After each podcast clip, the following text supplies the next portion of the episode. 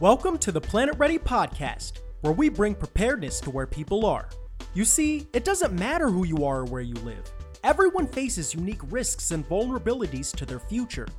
Our job is to make sure you're prepared for any situation, whether it's a man made hazard, a natural disaster, or even assuring your finances are in order. On this podcast, we get exclusive insights and inside stories from disaster survivors, world leaders, and experts from diverse backgrounds and fields of study. The conversations that we'll have focus on reaching the 99%. That includes families, friends, and even our neighbors, and especially those who haven't thought twice about readiness. Don't miss out on a single episode.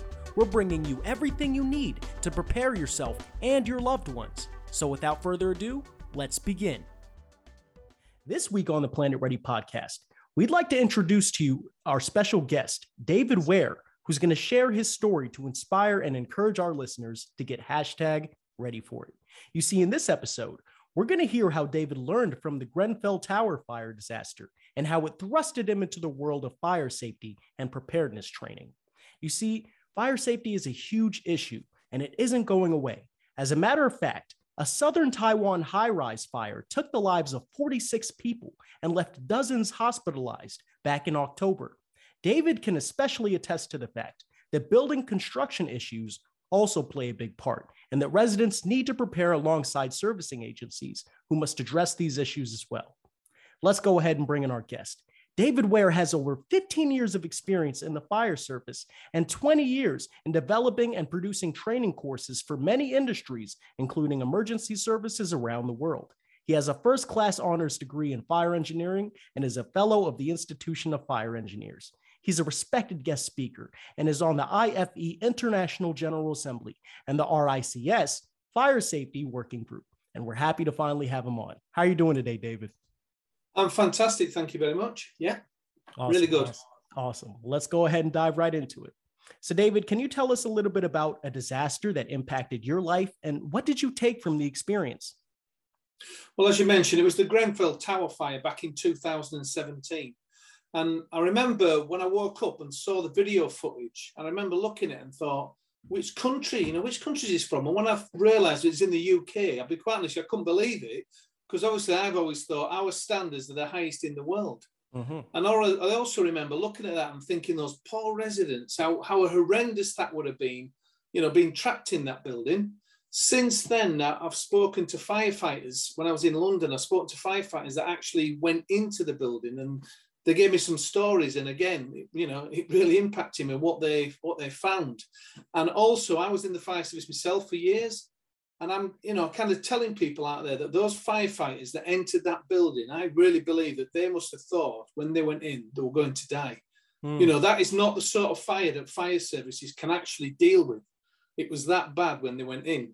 Wow. Uh, and and to, to, give an impact on how much it affected me, I was in I was in a cinema watching a movie, and, and in the movie, the outside of the building caught fire and it was spreading up, and everyone had to go on the roof and all these people trapped in this burning building. And in the movie, I couldn't stop crying. And my wife was going, "Wait, stop crying! It's you know, it's only in film." But I remember those people at Grenfell, and you know, I've got wife and kids myself, and yeah, it really kind of got to me that did because of how bad it was. Yeah, that's uh, had a real big impact on me. That has the Grenfell Tower fire.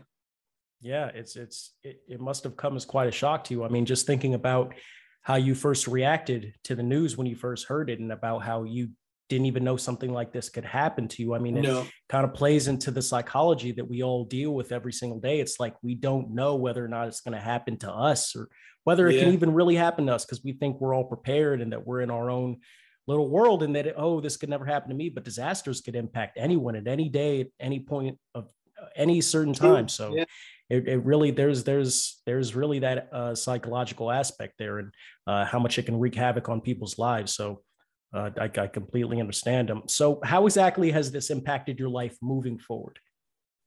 Well at the time of the grenfell after that i said to myself well i'm a consultant i'm a trainer i've got access to e-learning. Right i'm going to educate you know provide education. And the big thing was it's not just in the uk i wanted to give it to everyone you know around other countries so a big thing for me was because I, I, believe education is a key component for the emergency services entering the buildings, for the mm. designers and building, but also the residents. So my my going forward, really, I thought, well, I'll I'll do free videos and as much as I reasonably can. And every conference I speak to, I say it exactly as it is, you know, to prevent this happening again. To be honest with you, and it's oh. particularly poorer nations that don't have access to the training, you know. So that's why. But the great thing is with the internet, you know, they have. So that's how I'm. That's what my kind of goal is going forward. Yeah. Yeah, exactly. It's trying to get that information out there as soon as possible, and especially to people who need it.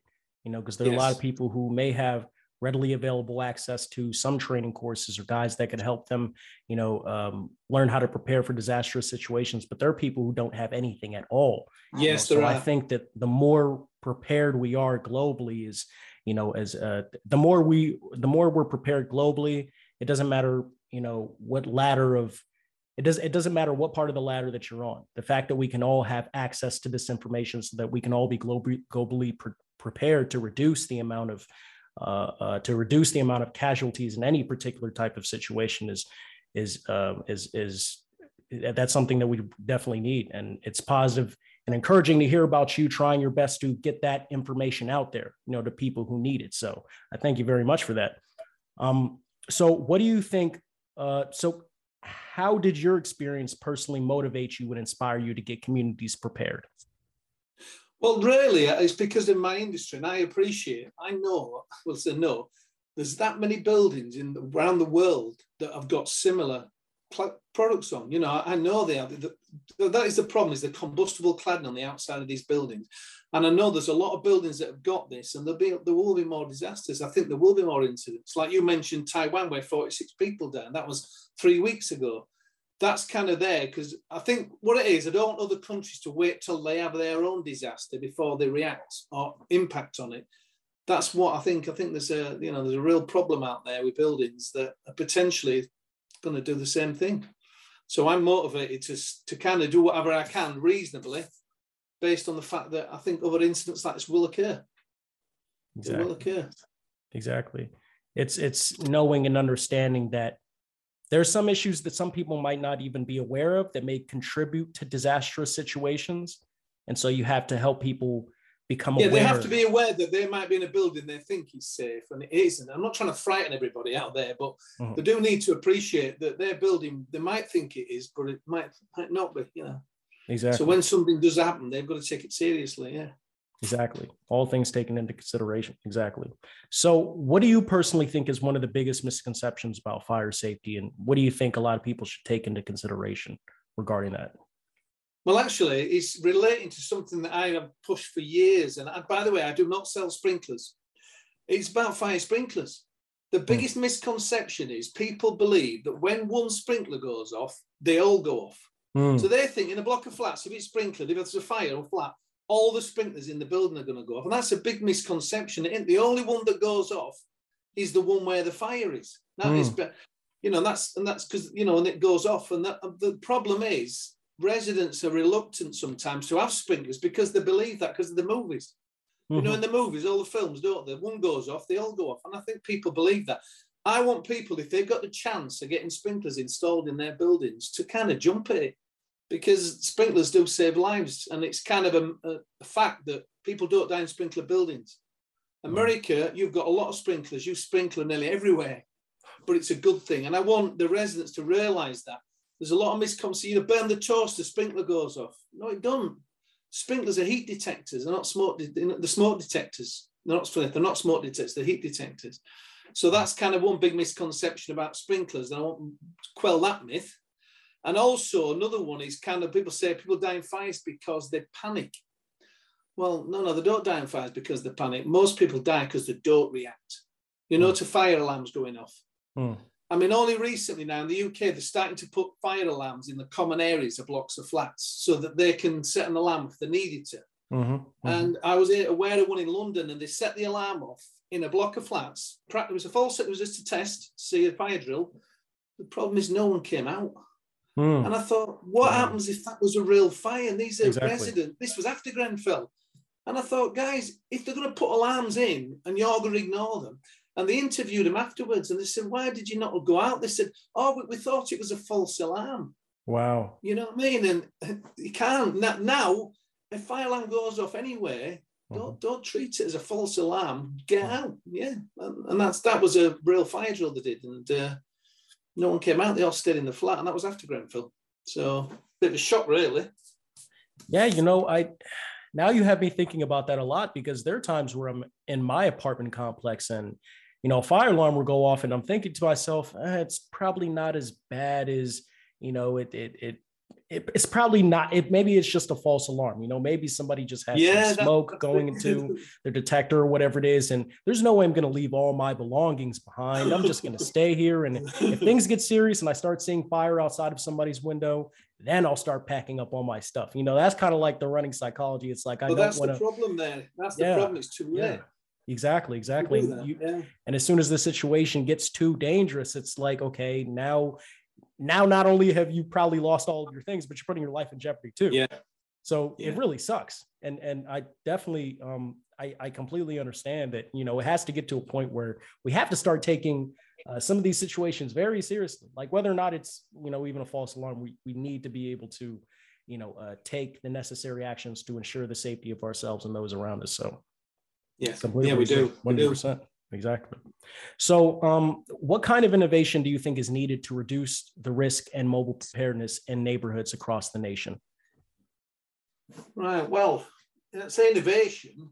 I think it's already there, and you know, for me, it's the World Wide Web. You know, it's we need to utilize it more mm-hmm. to provide. Everyone's got them, phones everywhere, haven't they? You know, in the poorer countries have all got iPhones and phone. I think we've got to utilize the World Wide Web and and there are a lot of organizations doing that. And I think that's what we need to utilize that more. Because I think, like you say, making sure all the emergency services are prepared for dealing with incidents, but not just norm, you know, the, the, like normally blocks of flats, like you say, when your block of flats, if there's a fire, you won't have to leave because most of them are confined to the block. That's what they're designed for. Mm-hmm. Normally, 60 minute fire resistance, you're safe. But it's only when it goes up the outside of the bill or something like that, then you've got to be prepared. But the so do the emergency services. And that's why I was working with the Leicester Fire and Rescue Service. They had a brilliant procedure, and I was really impressed by it because it was flexible for dealing with high rise. So mm. I worked with the fire service and created uh, some e-learning courses for emergency services on how to deal with them, with these, but also flexible. So if the fire's up the outside of the building, what how can react to that? And and we want to get that out there really. You know, we hmm. want to get that that message out there to emergency services, firstly, how to deal with them, to incidents that potentially are like Grenfell. And we've also translated it, by the way, into different languages as well to give access to people that obviously, you know, don't speak English. So, oh, wonderful. We hope wonderful. it works. You know, wonderful. We hope it works.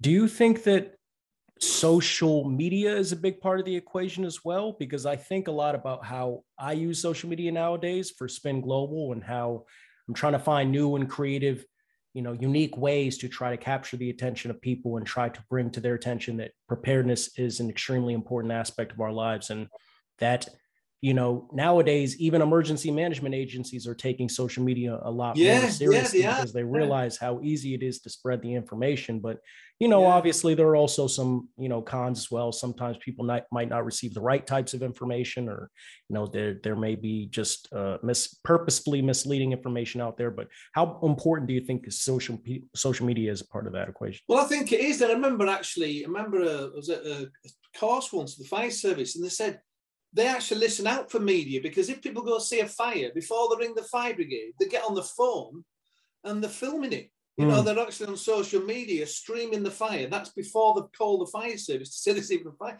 So actually, the fire service might be might be informed of a fire on social media before they get a phone call, which mm. is amazing, really. You know, because people are so used to phones out there and taping all this, and and yeah, they're, they're filming it. So I think it's it's got a good way of getting the message out because people are you know, always on the phones, aren't they now? They're always on social media. So yeah, they should put, you know, it's like this sort of podcast. What a great idea to hopefully get that message out there. And the same with other messages, you know, to get, yeah. Yeah. Social media it's it's it's insane to think about how much control it actually has over our lives nowadays. Yes, I mean, the first impulse is to yeah. just get your phone out and start recording a fire or someone drowning yeah. or whatever it is. Yeah. It's like it, it's crazy how that's deeply embedded, like in our psychology now. It, it, and there's tons of research behind this, but it's just insane when you really think about it. And you just hope that you know people continue uh, using it as they move forward for you know obviously the benefit of mankind you know using it in the right yeah, you know? so that's really important that's really important so uh, given our current moment you know uh, with a pandemic still at play and with seasonal hazards rearing their heads what final thoughts would you like to offer to our listeners well, I suppose we've been this pandemic, and like you say, it doesn't seem to be going away. It just seems to be calming down a bit it, being a pandemic don't reduce the number of fires. What it does is it means you're more likely to be at home because a lot more people exactly. at home. So yeah. if there's an incident in a high-rise residential block, you're more likely to be at home. I mean, really, just residents of high-rise buildings need to know what their procedures are. You know, do they actually find out what is it? Stay put? Is it is it evacuate? What's the what's the what's the evacuation? And advice like get smoke alarms in your flat for yourself if there's a fire when you're asleep keep exits clear, you know, mm-hmm. and that's in your flat and not put things in the corridor because it's blocking your escape route, but it's also putting fuel in the corridor that it's not designed to be there. It's not designed to be there. And make sure a big thing as well with flats is the self-close. You know, if your front door will have a self-closing device. Mm. So if you run it, you close your door behind it, that's just shut, shuts itself, self-closing devices. Making sure that their self-closers are working. Don't mm. take them off. People tamper with them and you know that means if you run out and there's a fire, your door's left open and the fire gets in the corridor for everybody else. So that's for high rise. But you mentioned seasonal wildfires. The frequency and the yes. intensity is getting worse and worse. My sister, she lives in Sydney and she's in Bundeena. She lives in a wildfire prone area. And the big thing she knows now is to be prepared. You know, they push a lot on this. Be prepared. Make sure your phone's charged. Make sure you're listening out but be ready to go. Don't wait. And like you said then, don't say, if they say go, go. It's mm-hmm. possessions, not your life. Exactly. Don't die trying to save possessions. Get your pets, get your kids, get out. You know, and you know, as you said, we've done videos on that as well. You know, we just want. We, I just want to do a bit what I can in my industry. You know, and, and I put it on my courses and put them on the web and you know, free for everybody to just kind of educate them really. Something makes you feel good, if you know what I mean. It makes you feel good that you're hoping to, to help. And I'm in a position to do that. So that's my final thoughts, really. You know, education is key in my mind. Yeah, definitely, definitely. I think that, you know, the more communities learn to come together and work together and to become more prepared as a whole, it, you know, kind of creates this um this this cascading effect where everybody kind of jumps in and starts doing the same and it makes for a much more responsible you know community and, and, and a much safer community as well so completely in the end with the e-courses keep on doing what you're doing i feel like social media and just you know online media app, media applications i feel like it makes for much easier spread of information. And given that you know in some countries nowadays people have easier access to you know technology of sorts you know eh, uh, when you you know oppose that with other resources, which is pretty insane when you think about it, because you know the fact that some people have easier access to, to technology rather than food and stuff like that. Since but the fact that the information is there and it's readily available for a lot of people, and the fact that we have great people like you who are you know putting out this information so that you know people who are from the far reaches of society can finally receive this and have access to information they've never had for their entire life and possibly even the generation before them it, it you know makes for a much safer world. So thank you so much on that front. Really appreciate it. No All right. So uh, before we conclude this podcast, we have a special game that we want to play with you. We want okay. to go ahead and jump to jump into our Planet Ready Up trivia segment. This is an opportunity to put our guests like you in the hot seat and find out how much you really know. We ask you a series of questions related to your field of knowledge. Now, if you get it right, that's good on you. But if you get it wrong, well, you have the chance to convince our audience otherwise. So, are you ready to play? yep. Go. Awesome. Awesome. All right. So here's your first question. There are five types of common fire hazards in the UK, and dust is one of them. True or false? Dust explosions. Yeah, dust explosions. Yes, it is true. All right. Dust. Angel delight. If you get angel delight and throw it in the air and put a match in it, it'll blow up. Wow. Dust is explodable. Wow. Big, big explosion. Sugar. Yeah, flour, all explodable. Correct. All right. Answer locked in. And that is true. That's the correct answer. Awesome job. Wow. And, you know, now that I think of it, I, I mean, I didn't know what type of dust that I was thinking of before. Anything, angel delight, yeah. sugar, not sugar, not not the particles. It's got to be fine, but all dust. Yeah, wow. really, is explosive. Wow. Bad stuff. Yeah, don't do it though, will you? Don't go and do that. got you, got you, one hundred percent. Uh, here's the second question: True or false? A CO2 fire extinguisher, a CO2 extinguisher is the most suitable extinguisher for an electrical fire. Correct. There's that or powder, yeah, it is. That's what it's designed for mainly. That's what you in, in offices and places like that. CO2 extinguishers are designed for electrical. Yeah. Great, great. Answer locked in, and you were correct. That's true. Exactly. Wow. We're just running through all of these. Awesome job. You know, if you were back in school right now. That's right. Well, the worst thing is the easier the question, I certainly don't want to get it wrong. That's the problem. exactly. The easier the question, exactly. you're thinking, yeah. Exactly. Well, here's your final question. Let's let's you know, let's hope your uh, chance is still really high here. let's not jinx it for you. The last question is true or false? The primary causes of fires in the UK are arson. That is true to my knowledge. That is true. That's what I tell people. That's in commercial premises. Arson is the most common cause of fire in commercial premises. Yes, that is true for arson commercial. Interesting. That's really specific. Um, based on the information that I looked up online, I found this um, I found this question to be false. Uh, it has a lot more. All right. Well, in commercial, it is. Arson uh-huh. is the most common. It used to be smoking, you know, thing, but arson is the most common in the commercial sector. Apart from that, really, I suppose, yeah, yeah. So, okay. okay. in the commercial, that's like industry. That's common, most common cause of fire. Yeah, it's dreadful, really. But uh, interesting, interesting. Yeah. Um, what do you think about faulty appliances and leads when you juxtapose the two? Uh, well, in houses, it'll be in residential properties. It will be uh, damaged electrical equipment, things like that. Yeah, hmm. that won't be arson, but it's the commercial sector. Is this? Yeah. Got you, got you. Interesting and great specificity. I'll, I'll, I mean, heck, I'll give that one to you, or I'll just let the audience make their decision on that one.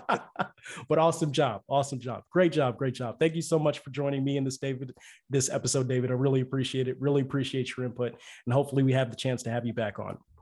Thank you very much indeed for your time. Mm-hmm.